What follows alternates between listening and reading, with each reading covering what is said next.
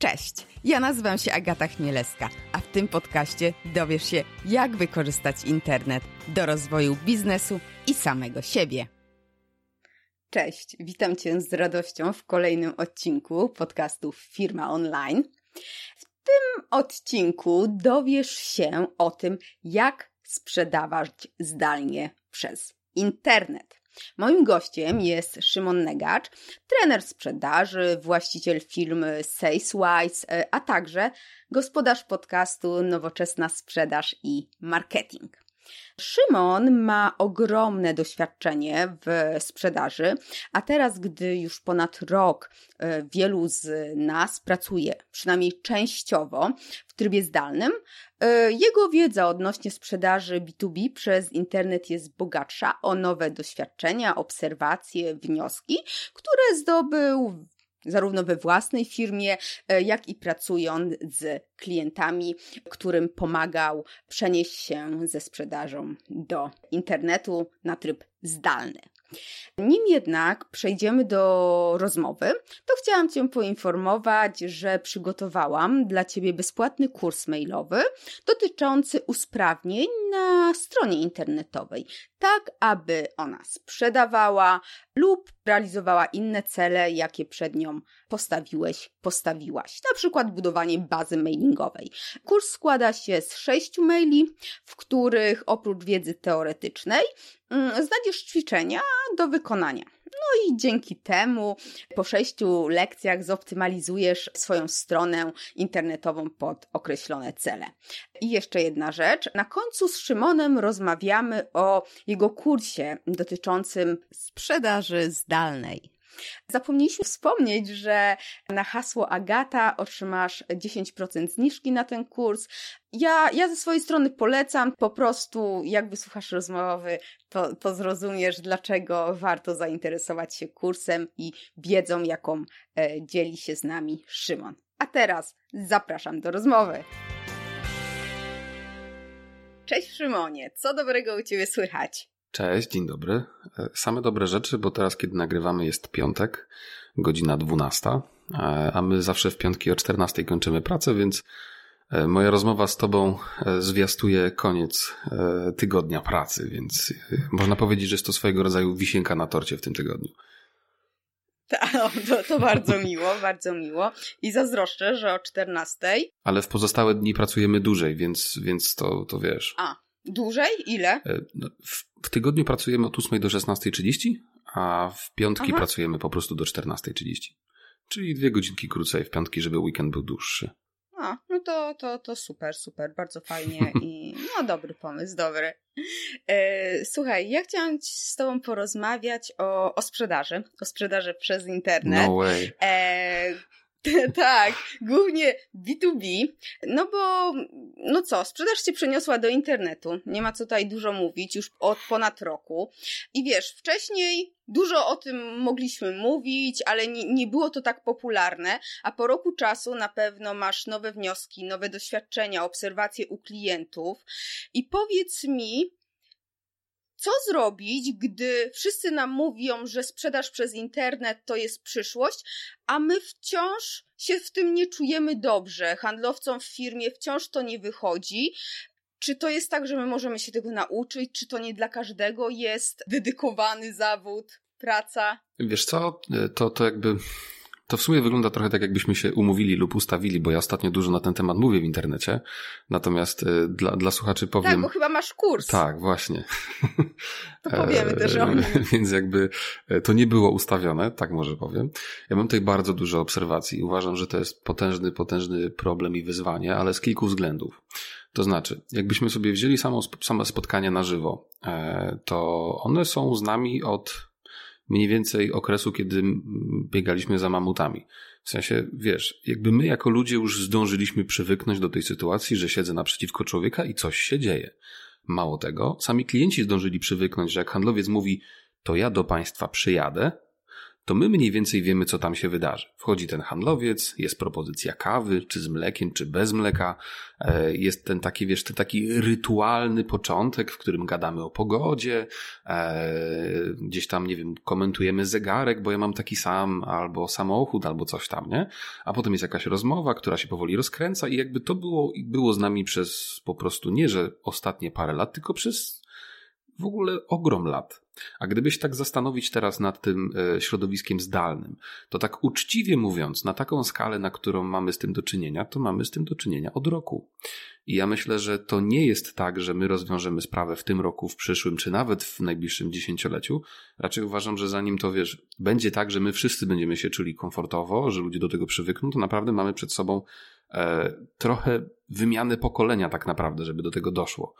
Nie? Że, że, że, że gdyby się na tym zastanowić, to środowisko to zdalne jest jakieś w ogóle diametralnie inne, nie? Bo, bo wiesz, ja teraz patrzę na ciebie, ale w 300 sekundy jestem w stanie się przyłączyć na Face'a. A, no, a tak, na spotkaniu dokładnie. na żywo, tak głupio trochę, nie? Ten telefon jednak gdzieś z boku leży schowany. Chwilę przed nagraniem y, wspomniałem ci, że zamykam skrzynkę, zamykam komunikatory, bo zaraz mi przyjdzie wiadomość, która ma w tytule pilne i już się nie będę mógł skupić z kolei na rozmowie z tobą, nie? Więc tych różnic jest tak dużo, że, że, że, że, aż trudno, że aż trudno je w ogóle wymienić wszystkie naraz. Natomiast do, tego, do tych różnic dochodzi jeszcze kwestia lęków. Lęków po obu stronach czy ja dobrze na pewno wyglądam, a jak ja w tej kamerze, nie? A co tu za mną powinno być? A wiesz, albo, albo przeczytałem, że za mną powinien być regał z książkami, żeby ten regał z książkami komunikował klientowi podprogowo, że ja się rozwijam. Ale na przykład moim zdaniem regał z książkami kompletnie nie działa, bo jakbyś, jakbyś zwrócił uwagę na takim spotkaniu z, z klientem, to on po chwili zaczyna przychylać głowę w prawo i czytać tytuły tych książek. Hmm, zamiast słuchać człowieka, nie?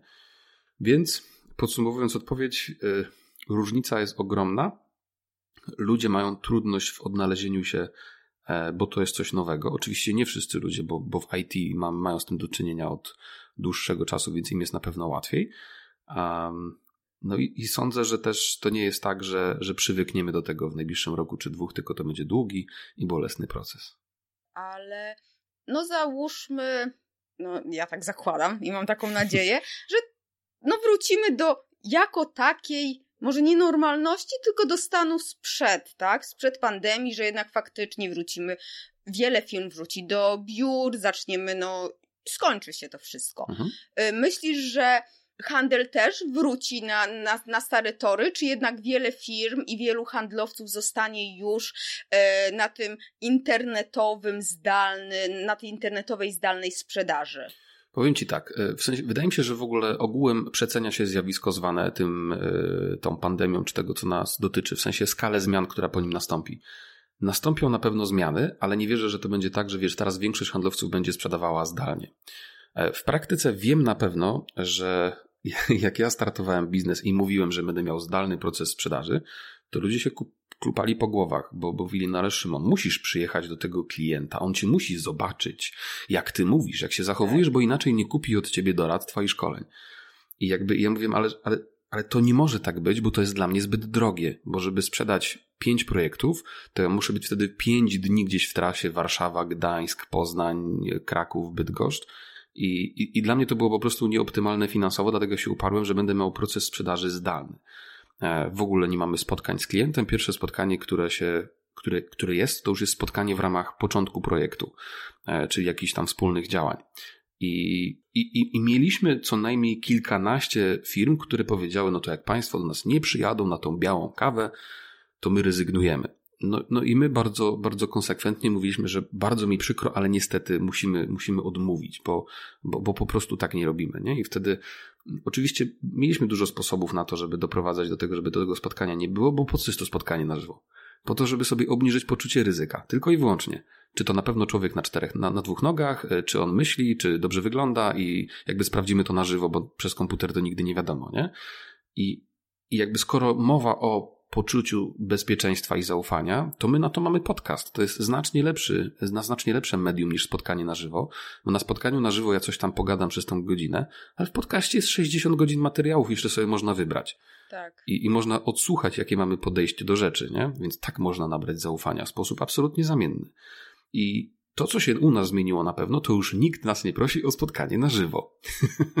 I to, że mamy tak. dograny proces pod sprzedaż zdalną i mieliśmy dograny go przed pandemią, zanim w ogóle się pojawił cały problem, to tak naprawdę moim zdaniem jest główny powód, dzięki któremu w ogóle rośniemy e, jako firma. I, e, i uważam, to ten przy, przydługawy wywód, uważam, że ze sprzedażą zdalną zostaną ci, którzy teraz zauważyli, że przestaliśmy jeździć do klientów, koszty spadły nam nie od 10% do 15%, tylko na przykład dwukrotnie, a my zachowaliśmy skuteczność sprzedaży, a nawet ją trochę podnieśliśmy, bo się okazało, że jak handlowiec nie siedzi cały dzień w samochodzie po to, żeby odbyć jedno spotkanie, tylko w tym czasie bada portfel obecnych klientów, robi 15 innych ciekawszych rzeczy, to ta skuteczność jest większa. Więc uważam, że sprzedaż zdalna zostanie tam, gdzie przedsiębiorcy sami świadomie zdecydują, że w moim biznesie to jest lepsze, e, bardziej rentowne i tak dalej, i tak dalej.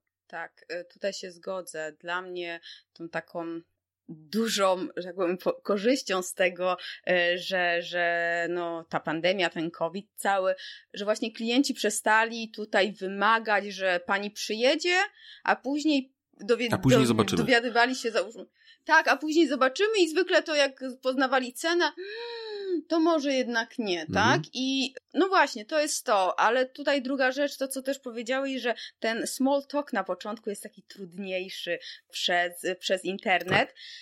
I to jest jeszcze trudniejsze dla osoby takiej jak ja, która nie umie w small talk. Ja po prostu od razu, dobra, to idziemy do rzeczy i się też tego uczę, więc yy, tak, tutaj jest wyzwanie. Ale wiesz co, ja, ja też bardzo nie umiem w small talk, e, więc jakby to nas łączy. I powiem Ci, że ja trochę dlatego też się zdecydowałem na tą sprzedaż zdalną.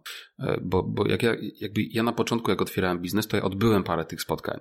I nauczyłem się na nich tego, że my siedzieliśmy i gadaliśmy o głupotach, zamiast przejść do rzeczy. I, i miałem, miałem w sobie bardzo dużo zawsze takiego, takiego protestu wewnętrznego, że ktoś mówi, to pan do nas wpadnie, my pogadamy i zobaczymy. No i ja tak, wsiadłem w pociąg w Katowicach o 6, e, jechałem przez 3,5 godziny, tam gdzieś musiałem coś zjeść, wiesz, jechałem taksówką, przyszedłem na spotkanie, e, ci ludzie się spóźnili chwilę, weszli na spotkanie, do dzisiaj pamiętam, spotkanie w ogromnej firmie w Warszawie, trwało, nie wiem, 30-40 minut i mówili, to my jutro do końca dnia panu damy znać, co robimy. I to był nasz ostatni punkt styku. Już nigdy nie odebrali telefonu, nie odzwonili, nie odpisali na maila, nie odpisali na SMS-a, nie? To ja mówię, to jeżeli to ma tak wyglądać, to ja, to ja, wolę, to ja wolę nie mieć biznesu, nie?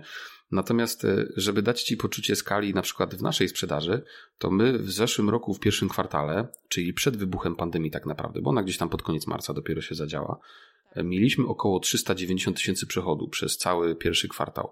I ten kwartał pierwszy, czyli rok później, zamykamy na poziomie mniej więcej 1,2 miliona przychodu. Czyli myśmy urośli ponad trzy razy tylko i wyłącznie na procesie zdalnym, który jest zrobiony z szacunkiem dla klienta. Najpierw jest nie spotkanie zdalne, tylko jest rozmowa telefoniczna. Potem jest, jeżeli już jest jakieś spotkanie, to jest agenda na to spotkanie. Po tym spotkaniu jest konkretne podsumowanie. Prowadzimy tego klienta za rękę, można powiedzieć jakby e, dając mu takie poczucie bezpieczeństwa, że wiemy, co robimy. I, I on idzie po konkretnym procesie. Po każdym kroku jest kolejny, wskazujemy mu go i, i okazuje się, że kiedy to jest przemyślane, to po prostu klienci to robią. Najczęściej, jakby tam, gdzie wchodzimy jako firma doradcza, to widzimy, że na przykład jest pierwsze spotkanie z klientem, tak jak my się teraz widzimy, coś tam sobie gadamy i po tym spotkaniu ja ciebie pytam, no i co, jakie teraz pani kolejne kroki proponuje, nie? No i to jest dramat, bo, bo po prostu, wiesz, na żywo to jeszcze jakoś uchodziło, ale teraz klient mówi, to wie pan co, to niech pan mi coś podeśle. I ten proces jakoś się tak, wiesz, urywa, nie kończy, coś się z nim dzieje, gdzieś tam jest zawieszony w kosmosie w ogóle i nie wiadomo, do czego niby ma doprowadzić, nie? I, i ogółem powiem ci, że mam taki wniosek, że sprzedaż zdalna dużo bardziej nie wybacza błędów sprzedażowych jakichkolwiek błędów sprzedażowych, takich nawet trywialnych typu zakontraktuj agendę spotkania, podsumuj z klientem spotkanie, umów z nim kolejny krok. To są proste rzeczy, zauważ. Teoretycznie dotyczą też sprzedaży na żywo, ale na żywo nam to kurcze uchodzi, bo jakbyśmy się właśnie spotkali na żywo, to mielibyśmy zupełnie inny feeling drugiego człowieka, nie? Ty byś była dużo bardziej namacalna niż tylko piksele na moim monitorze teraz, nie? I, tak. i, i, I jeszcze, wiesz, nawiązalibyśmy pewnie dużo, dużo szerszą relację, bo tak działamy jako ludzie na spotkaniu na żywo. I po spotkaniu na żywo dużo bardziej bałbym się e, nie dotrzymać ci słowa. Nie? Że jakby, bo, bo ty jako człowiek jesteś dla mnie kimś takim bardzo namacalnym, patrzyłem ci w oczy, wiesz, e, to, to nie występuje do końca w sprzedaży zdalnej. W sensie nie wiem do końca dlaczego tak jest, ale na przykład w kontekście w ogóle spotkań z dużymi firmami, korporacjami, oni nawet mają tendencję kamerki nie włączać. Tylko siedzą gdzieś tam, wiesz, i słuchają, jakby to była rozmowa telefoniczna, nie? Więc jakby różnice są, różnice są no, zaskakujące, tak mogę powiedzieć. Ale myślę, że zostaną z tym tylko ci, którzy świadomie się na to zdecydują. E, słyszałam często, że sprzedaż B2B to jest budowanie relacji. Tutaj też to, to co, o czym wspomniałeś, że jednak ten człowiek, człowiek przez internet to jest trudniej, tak? tak? Więc co, to, to już się zmieniło, czy, czy jak to teraz? Wiesz co, ja nagrałem w 2018 chyba podcast o tym, że sprzedaż oparta o relacje przestanie działać. Nie wiedziałem, że tak szybko, ale, y, ale jakby dlaczego? Dlatego, że handlowcy skupiają się na budowaniu relacji z klientem, dlatego, że często po prostu nie mają wyboru. Mój produkt jest taki sam jak produkt konkurencji. Mam go troszeczkę drożej niż konkurencja, najczęściej, bo nigdy nie mam najtaniej. E, w sumie to trochę niekomfortowo się czuję w tych wszystkich technikach, jakichś tam, wiesz, sprzedażach nowoczesnych anyhow, Najłatwiejszym sposobem wtedy jest jakby zbudowanie relacji, tak to się nazywa, nie? czyli takie zakolegowanie się z tym klientem, zbudowanie takiego connection między nami. Nie? I teraz wynika to z prostego błędu poznawczego, bo jak mam teraz 10 super klientów, to z nimi mam super relacje zazwyczaj, nie? Znamy się często, tak. wiesz, znamy swoje rodziny i tak dalej. Więc wychodzę z prostego założenia, że jeżeli zbuduję relację z nowym klientem, to będę miał z nim dobry biznes. Ale prawda jest taka, że w B2B relacja nie była pierwsza. W B2B pierwsze było zaufanie. Czyli na przykład zaufanie między mną i tobą buduje to, że pojawiliśmy się o czasie, ty mi wysłałaś instrukcję, e, jakby ja ci odpowiedziałem, e, fajnie przełożyliśmy termin spotkania, to buduje między nami zaufanie. I że jakby ty wiesz, co robisz, że ja wiem, co robię i że w sumie to jesteśmy ok. I relacja ewentualnie jest później, nie? To wiesz, to ja najpierw jakby daję coś, na podstawie czego powinienem budować relacje. E, gdzieś tam w dalszym etapie procesu. Na początku uważam, że powinienem budować zaufanie. A zaufanie buduję między innymi tym, że jestem profesjonalny, że wiem o co klienta pytać, że klient jest prowadzony za rękę, że to nie jest chaotyczne, że to jest przemyślane i tak dalej, nie? I teraz podsumowując, w kontekście zdalnym tym handlowcom, którzy się skupiali na tym, ale pan ma fajny zegarek, e, też taki planowałem sobie kupić i oj, oj, oj, oj, oj ale mamy ze sobą poczucie relacji, nie? Im jest teraz strasznie... Wspólne tak, coś, wspólne, tak. Im jest teraz strasznie trudno, bo się okazuje, że ciężko umówić spotkanie zdalne, tak jak kawę, bo kawę się umawiał, to ja wpadnę na kawę i pogadamy. Okej, okay. ale teraz wyobraź sobie, to zróbmy takiego zooma na kawę i se pogadamy. No ale patrz, klient od razu pyta, ale o czym ten zoom? Dlatego, że Zoom tak. jest znacznie bliżej rozmowy telefonicznej w naszej głowie niż spotkania na żywo. Wciąż. I teraz rzeczywiście ludzie, którzy skupiali się jakby wybitnie na sprzedaży relacyjnej, że po prostu próbuje zrobić sobie 150 kolegów i 10-15 z nich kupi, co działało wiele, wiele lat, dalej będzie działać, to, to w kontekście sprzedaży zdalnej jest to duży problem. Niestety. A w takim razie social selling, sprzedaż właśnie e, przez LinkedIn, tam budowanie relacji, czy to nie jest coś podobnego? I, I, uważam, że jeżeli dobrze robisz LinkedIna, to budujesz właśnie zaufanie, nie? Że dobra marka na LinkedInie jest trochę jak obietnica, że jak widzę na przykład y, twój post i twój podcast, to ja wiem, że on będzie miał struktury, będzie zaplanowany i że to nie jest tak, że jest wolna amerykanka, nie? I to jest kwestia zaufania, zauważ. Twoja marka wybudowała sobie zaufanie, że to, co produkujesz, jest dobre. I, e, I uważam, że właśnie w LinkedInie dużo bardziej chodzi, jeszcze bardziej chodzi o budowanie zaufania, poczucia bezpieczeństwa niż budowanie relacji, nie? Że okay. na przykład mi na tym bardzo zależy, że jak ktoś widzi moje nazwisko na LinkedInie na wallu, to ja się, ja się zmęczyłem, żeby nie stracić czasu tego człowieka, nie? Jak ktoś widzi mój materiał albo moją twarz gdzieś, to, to, to, to, to musi być dobre, przemyślane, bo, bo to jest właśnie to zaufanie, to jest ta obietnica, którą składam ludziom, nie? I E, I wydaje mi się, że jakby do kogo czujesz antypatię na LinkedInie? Do tych osób, które tam wiesz. Mam tu nowy produkt, a to jest moje zdjęcie, to jest moje zdjęcie z flipem, to jest moje zdjęcie bez flipa, to jest moje zdjęcie z mazakiem przy flipie, a to jest moje zdjęcie, kiedy bardzo myślę o tym, jak zrobić dobry biznes, nie? I na każdym poście jest moje zdjęcie, a w każdej treści mojego posta jest małe, drobne zachęcenie do skorzystania z usług mojej firmy. No to nie buduje już zaufania i masz taki, wiesz, dystans do tych ludzi. Na pewno masz takich ludzi na LinkedInie, że jak widzisz, to tak, tak. przewijasz trochę szybciej, nie? no i... E, no i właśnie, teraz patrz, i teraz moim zdaniem e, dotarliśmy do meritum istnienia LinkedIna w B2B. Bo ludziom y, błędnie się wydaje, z mojej perspektywy błędnie, e, że jak będę na LinkedInie i tam będę dużo postował, to będę miał fajny biznes. to jest bardzo duże uproszczenie, bo teraz tak naprawdę LinkedIn e, jest e, dla sprzedaży tym, czym jest środek lejka marketingowego dla marketingu. W środku lejka marketingowego jest jakiś remarketing, jakiś e-book, jakiś powód, żeby zostać z marketingiem na dłużej, nie? W tym samym celu. I LinkedIn jest tym samym w sprzedaży, moim zdaniem. Że ja na przykład wykonałem do ciebie dzisiaj rano cold calla, powiem dzień dobry pani, ja tutaj robię fajne doradztwo i tak dalej.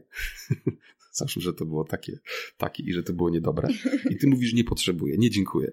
Ja mówię, okej, okay, ale zaprosiłem cię na LinkedInie po tej rozmowie. Gadaliśmy i ty mnie kojarzysz. I teraz ja publikuję mądre, fajne, przemyślane treści, które pasują do ciebie i do tego, co robisz. To jest szansa, że przez najbliższe 3 do 6 do 8 miesięcy nabierzesz do mnie zaufania i kiedy pojawi się u ciebie potrzeba zakupowa, to napiszesz: Dzień dobry, panie Szymonie, kiedyś rozmawialiśmy. Czyli LinkedIn, moim zdaniem, służy teraz do tego, że gromadzę tych ludzi, i daje im treści, które budują właśnie to zaufanie. 15 lat temu się nie dało. Wykonałbym do ciebie rano telefon, to byś powiedziała nie dziękuję i już nie mielibyśmy ze sobą żadnego kontaktu. A tak. teraz jest LinkedIn i uważam, że jest przez bardzo, bardzo wiele ludzi zupełnie błędnie tak traktowany, bo, bo podobnie jak w marketingu, jak w środku lejka byś próbowała od razu ich wyciągnąć do zakupu, to oni byliby raczej tacy niechętni. Tak samo jest tutaj, nie? że w środku lejka takiego sprzedażowego buduje to zaufanie, daje tym ludziom czas i szacunek i oni ewentualnie kiedyś wrócą. Więc zupełnie inaczej patrzę na LinkedIna niż, niż na takie, takie, wiesz, pure lead generation. Dzień dobry, tutaj piszę do pani, bo widzę, że pani pracuje na takim i takim stanowisku, więc powinna pani chcieć kupić mój produkt. Ble. Tak, tak. Y, ja podlinkuję w ogóle do y, Twojego odcinka podcastu, jak nie pisać. Tam były przykłady e, złych wiadomości na LinkedInie, tak. e, więc tutaj podlinkujemy. Lubię ten odcinek. E, tak, to był bardzo, bardzo, bardzo ciekawy odcinek. Ja nie, no niestety też dostaję takie wiadomości, e, no bo teraz mamy dużo specjalistów od LinkedIna. Mm. wystarczy założyć konto. Tak. E, tak czasem mam wrażenie. Niestety. A wspomniałeś o marketingu. I teraz właśnie ten, czy, czy sprzedawca teraz nie powinien być też marketerem? No bo tutaj jednak to social media, tak? Trochę tych takich narzędzi marketingowych. Czy to już się nie łączy w jakiś sposób tak mocno? No i to jest trudne pytanie. Czy to nie jest nawet ważniejsze? No bo, no bo teraz patrz. E, uważam, że szlachetnym jest powiedzenie, że sprzedaż i marketing powinny ze sobą współpracować. I jest to prawda. Natomiast absolutnie e, nie wierzę w to, że handlowcy nagle staną się marketerami. Dlatego, że marketing to jest w ogóle jakiś kosmiczny zestaw kompetencji e, z zupełnie innego zakresu niż sprzedaż. Ja mam na przykład taką tezę, że mi biznes wyszedł, dlatego że ja jako sprzedażowiec nawróciłem się na marketing. I, i, I to, że potrafiłem sprzedawać i do tego dołączyłem wiedzę marketingową, pomogło mi postawić biznes, tak fundamentalnie rzecz ujmując. I Jednocześnie, jak teraz rekrutujemy ludzi do firm naszych klientów, budujemy im zespoły, to widzę bardzo wyraźnie, że są albo A, albo ludzie A, albo B. A sprzedaż B marketing. Bardzo niewiele jest na rynku ludzi, którzy czują i kumają jedno i drugie. Po prostu jakiś w ogóle gatunek na wyginięciu. E, jest taka szansa, że ich będzie coraz więcej, no bo to rzeczywiście jest kierunek, ale ogółem tych ludzi jest strasznie, strasznie niewiele. Czyli i jeżeli już w tych firmach, to powinien być, powinien być zespół sprzedażowy w takich realiach dzisiejszych. Ktoś bardzo mądry od marketingu i osoba, która to pięknie spaja. E, że bez niej, bez niej nie działa. Nie? Jeżeli nie ma w firmie kogoś, kto dobrze czuje, co to w ogóle znaczy łączyć sprzedaż i marketing, to on się sam nie połączy. E, jakby szef marketingu, który nigdy nie sprzedawał, nie prowadził działu sprzedaży, nie połączy marketingu ze sprzedażą. Nie będzie wiedział jak. E, sam szef sprzedaży tym bardziej, bo nie ma pojęcia o narzędziach marketingowych i tam jest potrzebny ktoś, kto wie, jak połączyć te dwa zespoły i wie, jak doprowadzić do tego, żeby, żeby one jakby działały razem. A odpowiadając na drugą część Twojego pytania, ja w ogóle uważam, że już jeszcze przed pandemią e, polski polscy przedsiębiorcy inwestują znacznie za dużo w sprzedaż Y, i znacznie za mało w marketing. Nierzadko zdarza się, że widzę firmę, która ma 30-osobowy dział sprzedaży, który kosztuje 250 tysięcy złotych miesięcznie, 300 tysięcy, 400 tysięcy i tam jest jakiś półtora działu marketingu, jakaś jedna osoba plus ktoś tam na pół etatu, jakiś student, y, który kosztuje, wiesz, 7,5 tysiąca miesięcznie i słyszę, że nie mamy budżetu na marketing. U nas nie ma budżetu na takie działania. Wie pan, my, my sprzedażowo działamy, nie? I wiesz, i, i, wyciągam wtedy takie przykłady też kilku naszych klientów, którzy zainwestowali mocno w marketing, że jednak wciąż mimo wszystko w branżach szczególnie przemysłowych w Polsce tak niewiele się inwestuje w marketing, że nawet małe nakłady dają szansę się wybić. Zwróć uwagę, co myśmy zrobili jako firma. Wyszliśmy na rynek, na którym jest masę podmiotów, bo jest masę podmiotów doradczo-szkoleniowych, ale żaden z nich, mhm. albo niewiele z nich, to uczciwie, niewiele z nich sensownie zrobiło marketing.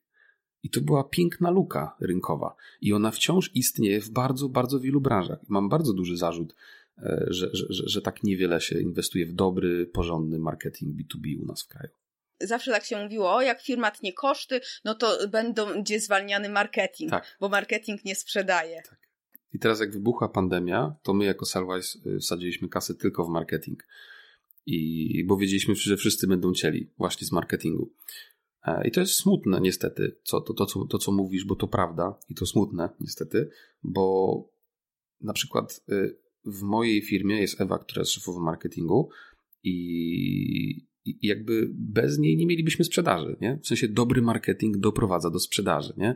Dobry marketing to nie jest takie, takie klikanie po komputerze, ale z drugiej strony też nie dziwię się przedsiębiorcom, bo bardzo często odnajdujemy w zespołach klientów szefa marketingu, który pochodzi z B2C, który ma bardzo dobre intencje, bardzo mu zależy, jest bardzo zmotywowany, ale popełnia takie szkolne błędy, nie? Na przykład robi, wiesz, robi e, na górze lejka treść, która jest taka E, skupiona na tym, że opisuje cechy naszego produktu. Co w B2C jest świetne, no bo opisuje, jak, jest, jak, jak but jest skonstruowany i że ma fajną cholewkę, -hmm.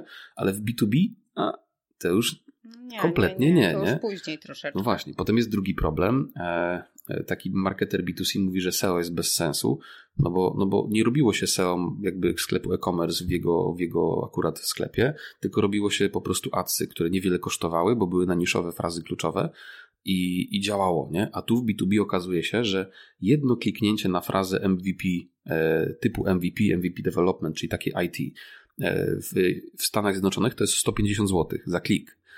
E, no i nagle okazuje się, że całość przestaje działać, nie? A potem się okazuje, że w B2C konwersja to wiesz, przebiegała w 3 dni. A tutaj trzeba parę miesięcy czekać, no bez żartów, nie? I, i niestety widzę też bardzo, bardzo wielu przedsiębiorców, którzy próbują inwestować w marketing B2B, ale robią to w sposób nie dający w ogóle szansy sukcesu, nie? że tam siedzi ktoś, kto mimo bardzo dużej motywacji nie ma po prostu zielonego pojęcia, a powiedz mi, gdzie obecnie w Polsce można się nauczyć robić marketing B2B?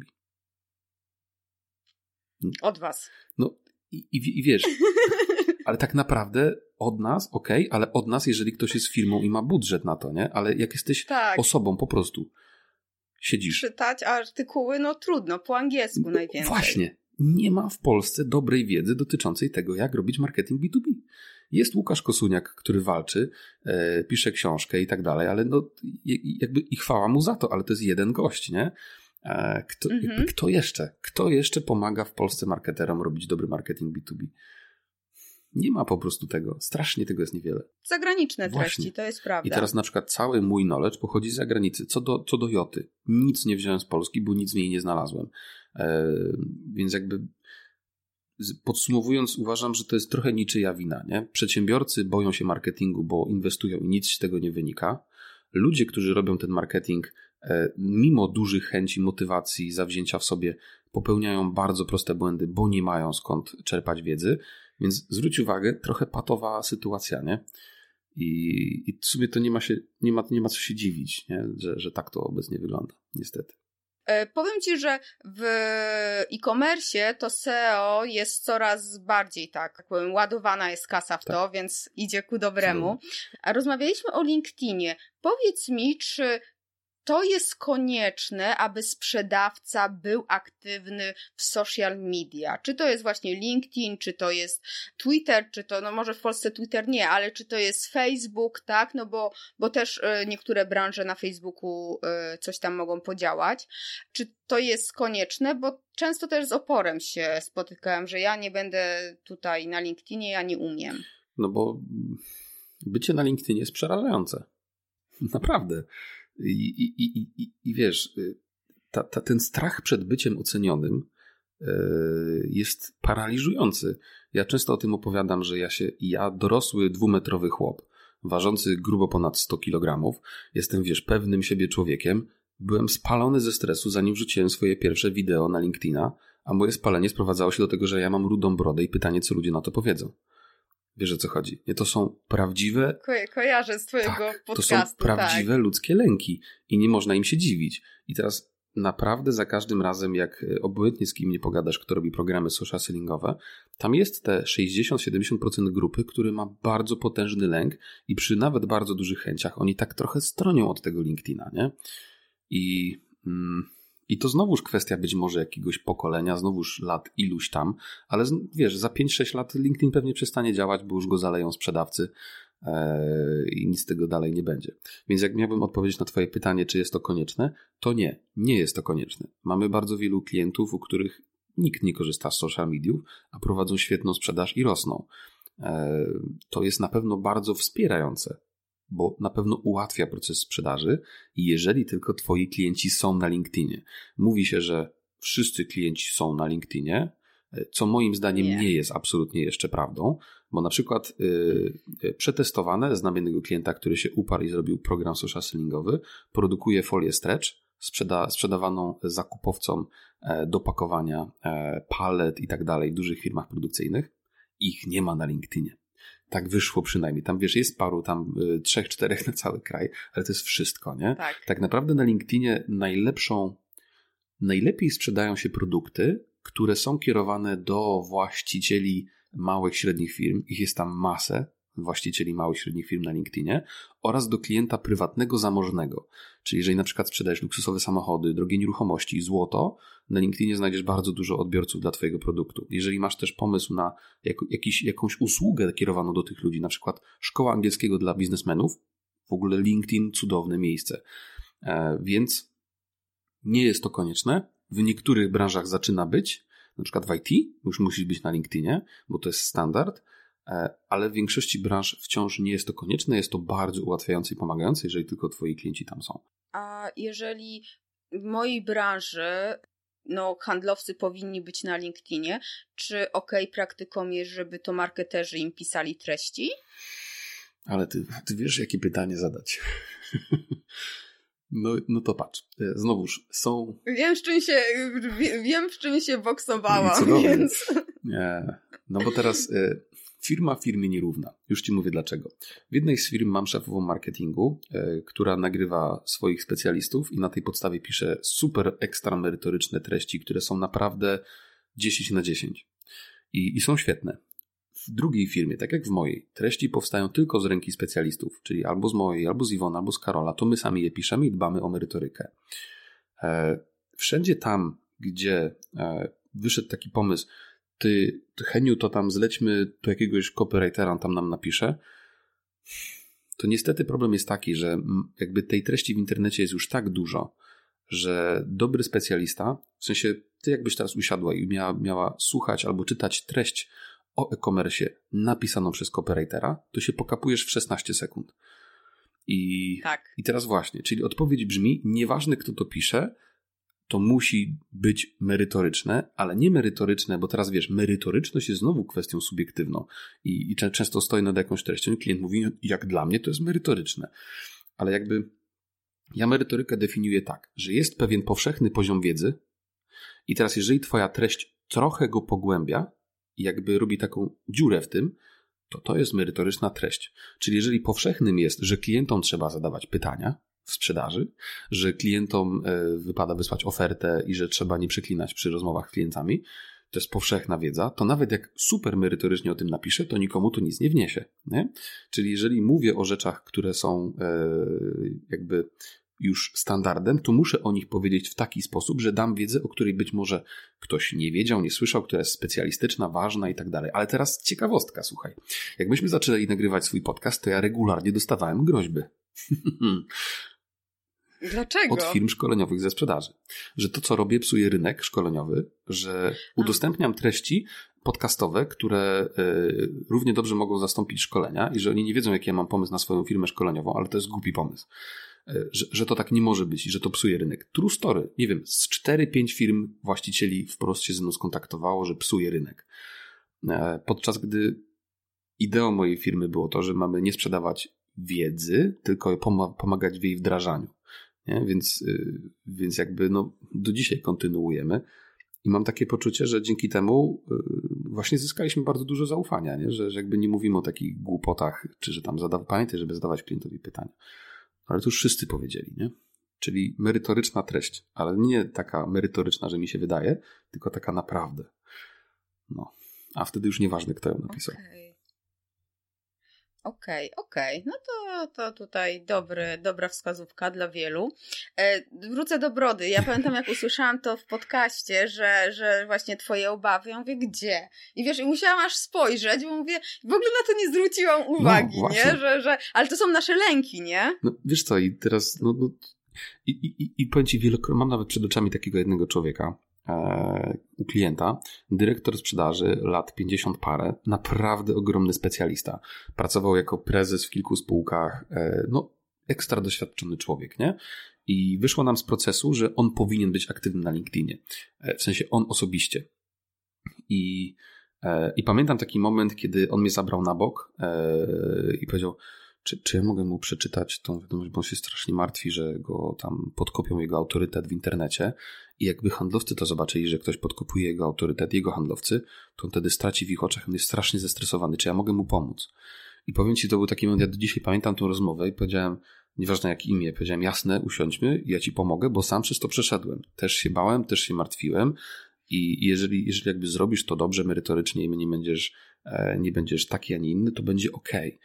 I, i, I wiesz, i pamiętam do dzisiaj, nie? Dorosły człowiek, rosły również, duży, specjalista, wieloletni, ogromne zarobki, w ogóle cuda na kiju i on się po prostu bał, był przerażony, nie?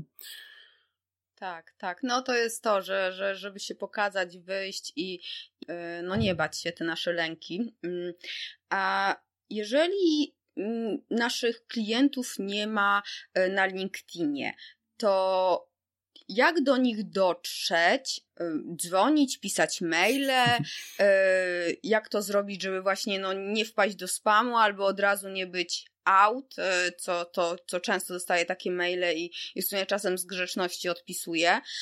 Jak, jak dotrzeć, jak zacząć tą sprzedaż? Wiesz co, no bo tak, no bo można, możemy sobie pokroić metody na, dwa, na dwie kategorie. Na sprzedażowe i na marketingowe. Pogadajmy o tych sprzedażowych. E, pierwszy pomysł, który ludziom przychodzi do głowy, to podzwońmy ale to mhm. absolutnie nie działa do C-level, na przykład do dyrektorów, do menadżerów, do osób najwyższego szczebla. Świetnie działa do, do szczebla średniego, czyli na przykład do middle managerów, do kierowników liniowych. Oni tu znacznie częściej odbierają, znacznie częściej do tych rozmów dochodzi, jeżeli mamy dla nich jakiś produkt. To jest na przykład pierwsza ciekawostka. Druga ciekawostka o, e, o kliencie przemysłowym czy w ogóle takim, którego nie ma w internecie, nie ma na LinkedInie, powiedzmy, tak to upraszczając, to, to, to niestety, ale wciąż najbardziej uniwersalnie sprawdzają nam się maile. E, do dzisiaj mamy tak, że na przykład jak piszesz do firmy produkcyjnej liczącej 100 osób, to w niej wciąż prawdopodobnie adres biuro małpa kieruje wprost na biurko prezesa. Ciekawostka, ale naprawdę tak jest. I, e, I teraz ciekawe jest to, słuchaj, że myśmy pozyskali na przykład łącznie chyba z cztery takie ogromne, ogromne przedsiębiorstwa produkcyjne mailem, nie? że napisaliśmy do, na biuro Małpa wiadomość, że dzień dobry, e, piszę, bo często się spotykamy e, z tym, że w firmach produkcyjnych jest duży problem e, z obciążeniem produkcji. Handlowcy sprzedają to, co chcą kupić klienci, a nie to, co linia produkcyjna realnie jest w stanie podać, co powoduje duże, duże stany magazynowe, no i też finalnie straty. A już zupełnie przy okazji często się zdarza, że handlowcy cały miesiąc chodzą i mówią, że zobaczymy, jaki będzie wynik, bo w sumie to nigdy nie wiadomo.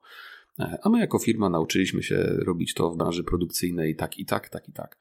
I, i słuchaj, jakby ciekawość tego jest taka, że ci ludzie często pisali, proszę przyjeżdżać jutro, nie? Po prostu to dokładnie, tak jak pan napisał, dokładnie tak jest. E, bo to było na tyle dobrze dostosowane do tych ludzi, nie? Bo dobrze rozumieliśmy, co ich boli i gdzie. I wiedzieliśmy, o czym powiedzieć, żeby, żeby jakby doprowadzić do rozmowy. I teraz co ciekawe, słuchaj, i to jest, to jest, to jest opowieść, do której zmierzałem. E, w dwóch tych, z dwóch z tych firm robiliśmy e, też oczywiście program pozyskiwania klientów i mieliśmy tych prezesów na sali, wiesz? I, I tam dochodzimy do maili i prezes, w jednej firmie prezes, drugiej firmie pani prezes mówią, ale maile to nie działają, proszę pana. ja mówię, chwila, chwila. Ale ja tutaj u was jestem, bo wysłałem do was maila. I, I w obu przypadkach, co? Jak to? Co pan mówił? Nie, moment, mi tutaj dostałem od pana, tutaj ktoś z wewnątrz firmy mi tu przekazał kontakt, a on tak wchodzi, szuka mojego maila i tak, a to recepcja mi przekazała. Hm. Ale widzi pan, ale ten pana mail to jest taki inny. To nie jest taki mail od sprzedawcy. Ja mówię, no właśnie, nie? No to takie kurcze powinniśmy dokładnie pisać. Yy, więc maile tak naprawdę są bardzo, bardzo zapomniane, ale wciąż jakby tak łatwo się wyróżnić, bo wszystkie są takie same. Dzień dobry, nazywam się Szymon Negacz, piszę z firmy Sellwise. Nasza firma zajmuje się szkoleniami indywidualnymi i w ogóle fajnie. Nikt nie czyta, serio. Nie? Jak napiszesz to z głową, to, to, to, to, jest szansa, że, że jednak mimo wszystko tak. Czyli wciąż, słuchaj, połączenie telefonu z mailem, stare, dobre, jest nie dość, że działające, to w niektórych branżach działające jakoś w ogóle nadzwyczaj dobrze. E, podam Ci przykład. Mamy na przykład producenta ubrań, e, który w Polsce produkuje ubrania i poszukujemy przedsiębiorstw, które są tak zwanymi brandami i, i, i pozyskują po prostu producentów, żeby zlecić im produkcję kolekcji, nie? Prost, prosty mhm. biznes. Konwersja z wiadomości do rozmowy to jest około 40%.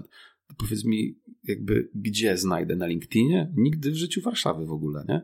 Ale już z drugiej strony podam Ci przykład IT.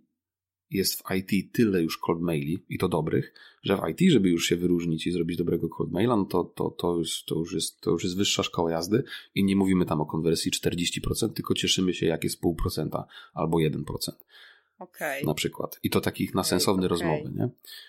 E, więc tak. A z drugiej strony e, nasze odkrycie, Sellwise'owe z kolei, bo mamy przemysł i IT, czyli dwa kompletnie różne segmenty. Mhm. IT świetnie reaguje na podcast, na LinkedIna, a produkcja, przemysł świetnie reaguje na SEO.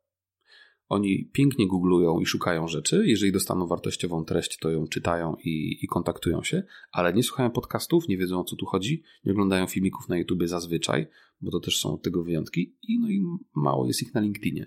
Więc na przykład SEO w kontekście marketingu do pozyskiwania tego segmentu działa nam świetnie. Teraz tak mi się przyszło do głowy, bo jest boom e, mhm. na Clubhouse. Ja. I czy to, ja nie wiem, ja tam nie jestem, ja tylko mam powiadomienia, ale czy to, to, czy to w ogóle ma, e, zas, czy to będzie, Two, oczywiście my teraz gdybamy, tak, ale czy ty widzisz jakiś tam potencjał do sprzedaży, no może nie w przemyśle, tak, ale IT, jakieś tutaj bardziej nowoczesne e, brandy, m, mm, branże, czy to w ogóle można, bo Marek Jankowski mówił, że tam sprzedał, e, no na dwa wejścia sprzedał ileś tam, chyba dwa, dwa swoje kursy, tak, hmm? do, do pod podcastowe. To można powiedzieć, że to jest trochę B2B, B2C, no, no zależy kto, kto kupił. Ale czy ty widzisz w ogóle jakiś tam mm, potencjał? Widzę ogromny potencjał. E, widzę też kilka ryzyk. To znaczy, zrezygnowałem z korzystania z Clubhouse'u na taką skalę, na jakiej korzystałem na początku. Głównie dlatego, że jakby mam bardzo dużą trudność w dokopaniu się do wartościowej treści że bardzo często ta osoba, która dochodzi do głosu, gada nie na temat, na który jest pokój, na przykład, albo odchodzi od tego wątku, albo ją albo przerywa, albo ktoś opowiada historię swojego życia i jak, jak dużo zarobił w życiu pieniędzy, nie? I, I na razie jakby stosunek przyswajania informacji wobec kosztu czasowego jest dla mnie nieakceptowalny. Muszę przeznaczyć bardzo, bardzo dużo czasu, żeby dowiedzieć się czegoś sensownego. Nauczyłem się, że są już pokoje i osoby, wracamy do kwestii zaufania, że wchodzę od razu, bo wiem, że będzie dobrze, bo ktoś to prowadzi na tyle dobrze, na tyle merytorycznie, że, że, że, że super, ale to są raptem dwie, trzy osoby, które wiem i już się nauczyłem, że tam nie stracę czasu. Więc wydaje mi się, że potencjał jest ogromny mm, i ja wciąż jakby inwestując czas w podcast i w inne kanały mam znacznie lepsze zwroty niż w Clubhouse, więc jakby mnie tam nie ma i, I chyba nie będzie w tej formie, w której y, są pozostali, do momentu, kiedy Clubhouse trochę nie okrzepnie. Że tam jakby stworzy się już taka kultura, na przykład jak jeżdżenia u nas po autostradzie. To też chwilę zajęło, zanim się społeczeństwo nauczyło jeździć po autostradzie. Nie, nie środkowym pasem, y, tak. ty, czy tam lewym pasem, tylko trzeba na prawy zjechać. I tak samo będzie z Clubhouse'em, że będzie taki moment, że, że może ludzie się nauczą i może to będzie dobre. Natomiast na razie niestety większość tych, tych, tych pokojów, które tam odnajduję, są, są, są jakby nieudolną próbą, próbą sprzedaży czegoś tam. że tam zakładający y, tak naprawdę słychać te intencje sprzedażowe i to jest dla mnie dyskwalifikujące. Więc obserwuję z dużym szacunkiem i z, takim, z, takim, z taką pokorą, bo, bo nie wiem, co z tego będzie. Na pewno jestem na bieżąco i trzymam rękę na pulsie, ale na razie nie jestem jakoś bardzo zachwycony. Podsumowując. No, trzeba mieć czas i to też trzeba mieć czas i wiedzieć, do kogo wejść. Tak. Ja się naprawdę na początku samym w ogóle, ja nie byłam na żadnej rozmowie, bo ja nigdy nie mogę znaleźć czasu i jak wchodzę, to mówię, Boże, mnie widać i teraz jak je opuścić? Tam jest, że wyjść po cichu, od razu już stres i, tak. a nawet jak chciałam, no to po prostu nie o tej godzinie, o której mogłam i no niestety to się nie zapisało, więc, więc też trzeba jakiś backup robić dla tych, którzy faktycznie tej, tej, tym czasie nie mogą, więc też jestem ciekawa, jak to się potoczy. No teraz jest tylko na iPhone'ach, prawda? Tak. Więc, tak. więc to też jest ograniczone. Um, i, I ja tak właśnie, tak mi się przypomniało i stwierdziłam, że Cię zapytam, bo to jest ciekawy temat yy, właśnie w tym. A powiedz mi, mm, no bo te, te narzędzia powstało nowych trochę teraz y, online, tak, do sprzedaży, do marketingu też, ale tutaj o sprzedaży rozmawiamy. Mhm. Zoom stał się taki popularny, Teamsy y, Microsoftu, ludzie w ogóle zaczęli kojarzyć te narzędzia, y, sprzęt w ogóle, kamerki, kamerka, którą ja mam podrożała dwa razy, więc to jest w ogóle też tak niesamowite. Powiedz mi, czy jakieś są narzędzia, czy to nowe, czy, czy już od dawna istniejące, które mogą faktycznie pomóc handlowcom w, mm, w tej sprzedaży? Może nie typowe CRM-y, ale może jakieś takie nowe funkcje w tych CRM-ach, które w tym momencie jeszcze większą mają moc? Dobra. Eee, to zacznę mówić. E, no bo jak pewnie wiesz, narzędzia są w jakimś stopniu moim konikiem. E, więc e, korzystam z nich bardzo namiętnie.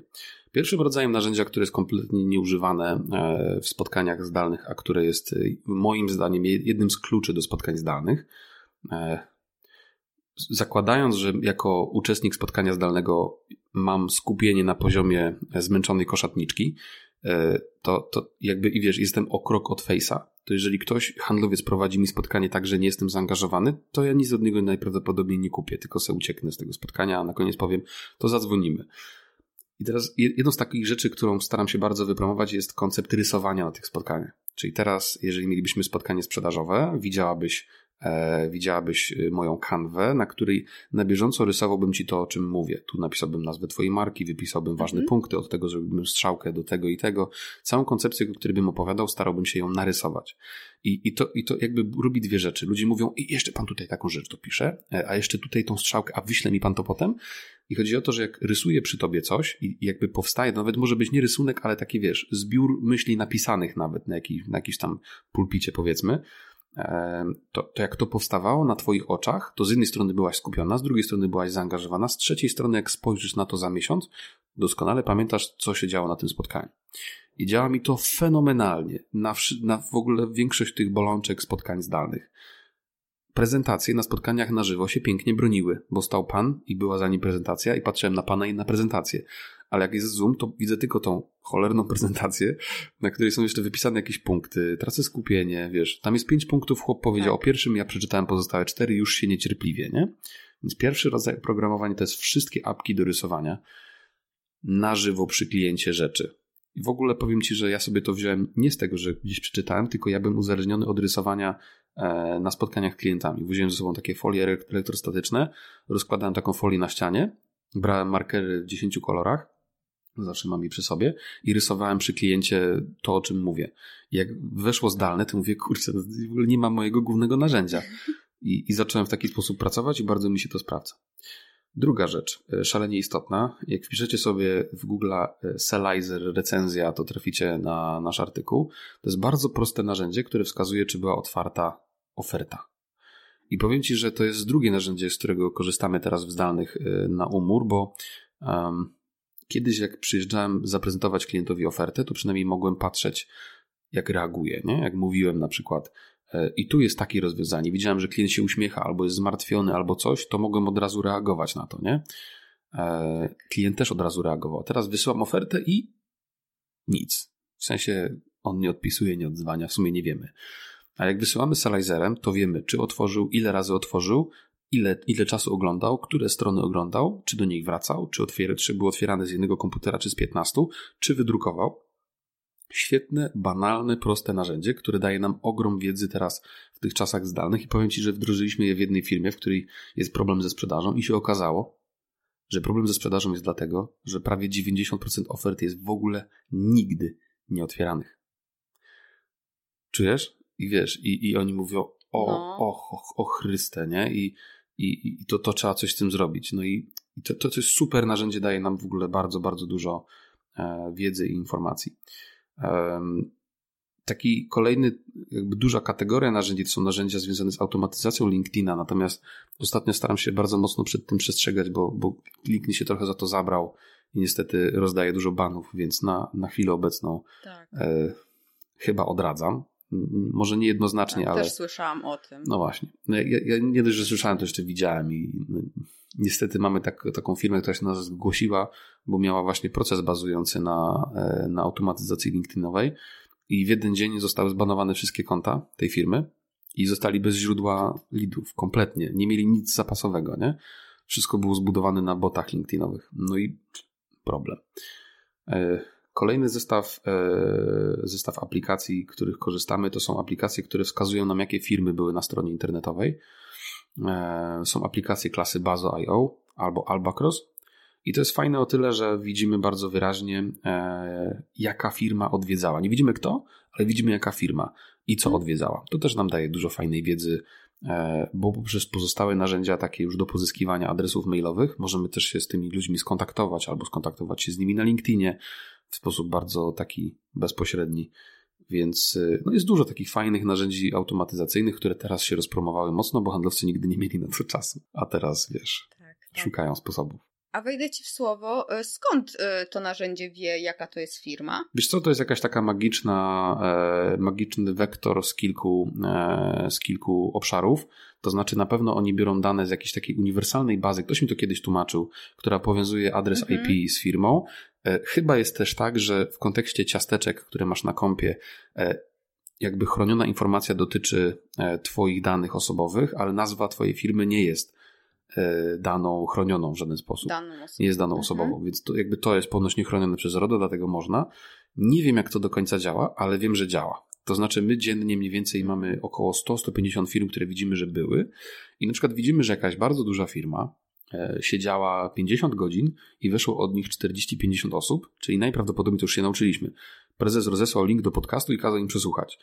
Yy, najczęściej z tego to się bierze, nie? I wtedy wiemy, że jeżeli tak jest, to jeżeli pomożemy tej firmie, zaprosimy prezesa na LinkedInie, yy, jakoś się do nich sami przybliżymy, to bardzo często dochodzi do kontaktu. A takie proste, nie? Super, super. Tak, tak. Tak, są też właśnie te, te śledzenia anonimowych kontaktów, no nie? Trochę właśnie też z tego, co, co mówiłeś, myślałam, że może jeszcze jakieś są inne rzeczy, no a wiadomo, to też nie każdy musi wiedzieć yy, o tym, że są takie bazy w chmurach, do których inne firmy mają dostęp, znaczy takie systemy. Tak, i to działa. Jest, tak, działa jeszcze jakieś narzędzia? Wiem, że podlinkuję do, do Twojego wpisu artykułu porównującego CRM. Zachęcam, tak. Bo też, też tak, e, słyszałam, że jest mm, dobry. E, więc, więc tak. A czy, nie wiem, bo mm, czy jeszcze jakieś polecasz, załóżmy, y, do zarządzania tymi kontaktami, ale kontaktami raczej sprzedażą, że jakieś, nie wiem, asany, do, czy, czy to się w ogóle nie sprawdza, bo ja od strony marketingowej bardziej wiem, tak? A mhm. w takiej sprzedaży B2B. Wiesz co, to są moim zdaniem dużo mniej chodzi o sam soft, a dużo bardziej chodzi o metody zarządzania. E, czyli, czyli okay. zawsze robimy to odwrotnie. Najpierw zastanawiamy się, jak będziemy zarządzali zespołem, a dopiero potem dobieramy narzędzie. Niestety jest bardzo często tak, że ktoś sobie ściąga Asana albo Trello albo cokolwiek i tam wiesz, no tutaj są takie tablice do przygotowania zrobione i tam w trakcie i tak dalej to sobie użyję. Ale prawda jest taka, że, że, że my mamy i Trello, e, czy tam Asanę, mamy tablicę miar poza CRM-em, mamy tablicę miar w CRM-ie. To wszystko jest ze sobą spięte jeszcze na poziomie zadań w CRM-ie, zadań w Trello. I wiesz, mamy to wybudowane pod to, jak my zarządzamy, jaka jest nasza kultura, powiedzmy, organizacyjna. I I na przykład y, rezultat jest taki, że każdy członek naszego zespołu dzisiaj jest w stanie podejść i zobaczyć, czy zrobimy cel w marcu. I od razu zobaczą, że zrobimy. Zobaczy, ile mamy lidów kwalifikowanych, zobaczy, jaką mamy konwersję na tych lidach kwalifikowanych, zobaczy, że na przykład jedna z miar jest y, niedowieziona i jednocześnie od razu zobaczy, jaki jest na to plan i kto ma to zrobić i do kiedy, żeby spróbować to zrobić. Nie? I, I jakby zarządzamy się w ten sposób, ale to nie jest mniej związane z samym softem, a dużo bardziej z metodą, ze sposobem zarządzania i tak dalej. Czyli raczej dobieramy narzędzia do tego, jak wymyśliliśmy, że będziemy zarządzali. Duży, duży no tak, i trudny temat, naj, powiem Ci, bo o tym też nie ma literatury. Tak jak rozmawialiśmy o marketingu B2B, tak tutaj też nie ma dobrej książki czy dobrego materiału, jak zarządzać sprzedażą w B2B. Znowuż to jest, wiesz, konkurs, yy, konkurs wiedzy konkretnej osoby, która gdzieś coś widziała, gdzieś podpatrzyła i próbuje to dobrze zrobić. Nie? Też nie ma tej wiedzy w kraju tak. za bardzo. Tak, tak, tak. Dobrze, a powiedz mi jeszcze tak e, już na koniec podsumowując, mhm. jedną rzecz, którą naprawdę warto robić w tej sprzedaży zdalnej i jedną, której absolutnie nie, nie powinniśmy robić. Dobra, e, to jedną najważniejszą sprzedaży zdalnej yy, powiem tak. Zanim, zanim twoje usta wypowiedzą to się spotkajmy na Teamsach albo na Zoomie, to musisz doskonale wiedzieć a jaki jest cel tego spotkania na Zoomie, B. Jaka jest agenda, którą przedstawiłeś klientowi, co się na tym spotkaniu wydarzy, i C. Jaki jest rezultat tego spotkania dla klienta. Czyli są trzy rzeczy do przemyślenia. Na takiej zasadzie, że na przykład e, u nas spotkanie jest po to e, na Zoomie, e, żeby cel nasz jest taki, żeby skwalifikować klienta, żeby dowiedzieć się, czy jaki to jest problem i czy my możemy mu pomóc. Agenda dla klienta jest taka, że na początek e, konsultant parafrazuje to, czego się dowiedział od osoby z biura, e, zadaje kilka pytań, później podpowiada o tym, jak to rozwiązać, a na koniec rozmawiamy, czy jest sens działać dalej. Raz zauważ, to jest jednocześnie konkretny rezultat tej rozmowy. I klient, kiedy się na nią zgadza, to wie konkretnie, co to będzie. I uważam, że działało w spotkaniach na żywo, spotkajmy się i pogadajmy. Uważam, że na Zoomach i na Teamsach to nie działa, bo jak e, przedłużyłoby mi się spotkanie z tobą, to napiszę osobie, która jest tuż za tobą, że przełóżmy. A na spotkaniach na żywo tego nie robiłem, tak. nie? Ale jeżeli zobaczę, tak, że tam tak, jest tak. konkretny plan, agenda, to spotkanie jest sensowne, przemyślane, wiadomo po co, to jest znacznie mniejsza szansa, że to zrobię. E, teraz druga rzecz, czyli jakby kontraktuj, zanim powiesz, że, że Zoom i Teamsy, to agenda, cel, rezultat dla klienta. E, też dlatego, że ten klient się obawia i maleńki przed spotkaniem zdalnym, więc zrób to przez telefon, albo przez WhatsAppa, albo przez coś innego, co klient dobrze zna, a niekoniecznie od razu na Zoomie czy tam na Teamsie, nie? To jest pierwsza rzecz. A druga rzecz, której nie robić, powiedziałaś, tak? Czego nie robić. Wiesz co, e, to jest ciekawostka, ale to jest taka rzecz, której ja się nie spodziewałem, kiedy zaczynaliśmy ten okres od marca. Niestety, ale taką rzeczą, którą spotykam notorycznie, o której nikt nie mówi, jest to, że widzę handlowca, który ma kamerkę gdzieś tam z komputera. Widać mu na przykład lekko rozpięty, rozpiętą koszulę. Za nim jest nieposprzątana kuchnia. E, wiesz, widać tam jakąś osobę, która tam przychodzi w dwie strony co chwilę. On się tak, wiesz, odwraca i tak dalej. Nie wiem dlaczego, nie wiem o co chodzi. Jeszcze widać go, jakby kamera była, wiesz, jakby, nie wiem, postawił sobie mikrofalówkę, po prostu podłączył do kompa i próbował się pokazać przez mikrofalówkę, naprawdę. To, to nie wiem dlaczego, ale ludzie inwestują w garnitury, w samochody i w to, żeby na spotkaniu zdalnym, przepraszam, na żywo wyglądać sensownie, ale już zakup kamerki i mikrofonu, no bez żartów. Nie wiem dlaczego, ale wciąż niewiele osób ma dobrze zrobiony setup do rozmów zdalnych. Kamerę, dobry mikrofon, dobre tło, żeby klient mógł się skupić. Tak, tak. No, no, masz rację. Nie spotkałam się na szczęście z taką sytuacją, e, że, że ktoś był właśnie w taki, taki, taki e, nieprzygotowany, ale faktycznie tutaj to jest bardzo istotne teraz i to jest tak naprawdę narzędzie pracy. No właśnie. E, w, w tak, w tym momencie. E, I jeszcze mi się przypomniało na sam koniec zupełnie, i to nie jest sprzedażowe absolutnie twoje, nie mamy, nie jesteśmy umówieni. Kurs, tak? O sprzedaży zdalnej teraz e, coś mi mignęło, stworzyłeś, tak? tak? Mamy kurs o sprzedaży zdalnej, którego przedsprzedaż trwa do 31 marca. E, to jest mniej więcej 5,5-6 godzin, 6 godzin materiału, który jakby bierze człowieka przez różnicę, sprzedaż zdalna, sprzedaż na żywo, Potem przygotowanie, jak sobie przygotować argumenty sprzedażowe do sprzedaży zdalnej, bo okazuje się, że powinno się zrobić trochę inaczej. Później, jak dotrzeć do tych ludzi, jak pozyskać ich na to spotkanie zdalne. Potem, jak zrobić spotkanie zdalne.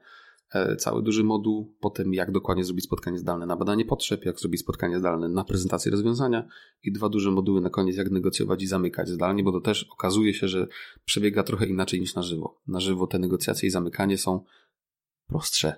Znowuż z tego samego powodu, bo siedzisz tutaj ze mną i mam e, znacznie większą tendencję być delikatnym niż jak robię to zdalnie. Jak robię to zdalnie, to robię to dużo bardziej na całego niż bez tego.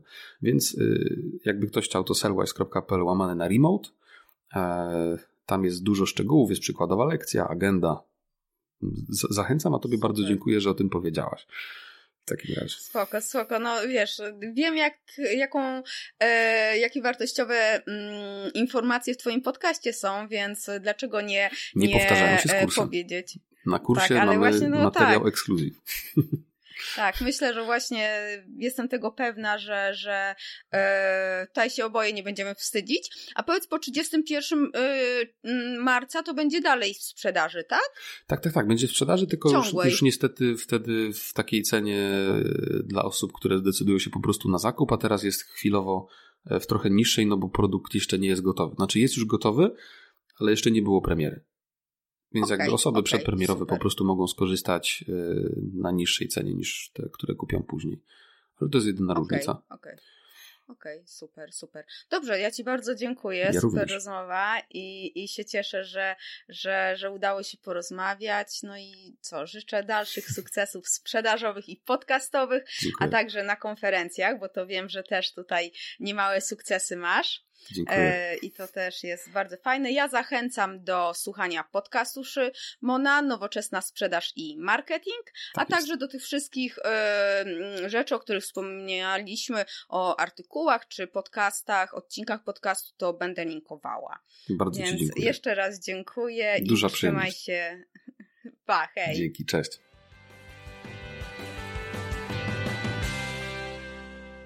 Dziękuję Ci za wysłuchanie naszej rozmowy. W sumie to oboje dziękujemy. Ja przypominam, że na ten kurs, o którym rozmawialiśmy na samym końcu, masz 10% zniżki na hasło Agata. Notatki wszystkie znajdziesz na stronie achmieleska.com łamane na 81. Przypominam też o bezpłatnym kursie mailowym dotyczącym usprawnień na Twojej stronie internetowej na achmieleska.com łamane na kurs to też tutaj zapisz się i, i będziesz otrzymywać maile właśnie z teoretycznymi wskazówkami, ale też z praktycznymi ćwiczeniami do wykonania. O sprzedaży B2B rozmawiałam także z Bartoszem Majewskim w odcinku 48 podcastu Firma Online. Znajdziesz go na achmieleska.com łamany na 48 albo w Twojej aplikacji do słuchania podcastów. To były jednak czasy przed pandemią, więc konferencje, o których wspominał Bartek, no obecnie nie, nie odbywają się obecnie, czyli na koniec marca 2021. Niemniej jednak jest tam ogrom wiedzy na temat sprzedaży B2B, między innymi o tym, czy sprzedaży można się nauczyć, jak rozmawiać z klientem B2B i czy rozmowy telefoniczne wciąż mają sens. Ja Ci bardzo dziękuję e, za wysłuchanie rozmowy. Zachęcam do, do przejrzenia całej listy wszystkich odcinków podcastu, bo znajdziesz tam na pewno jeszcze interesujące Cię inne tematy. Trzymaj się i mam nadzieję, że do usłyszenia i niech moc i konwersja będą z Tobą.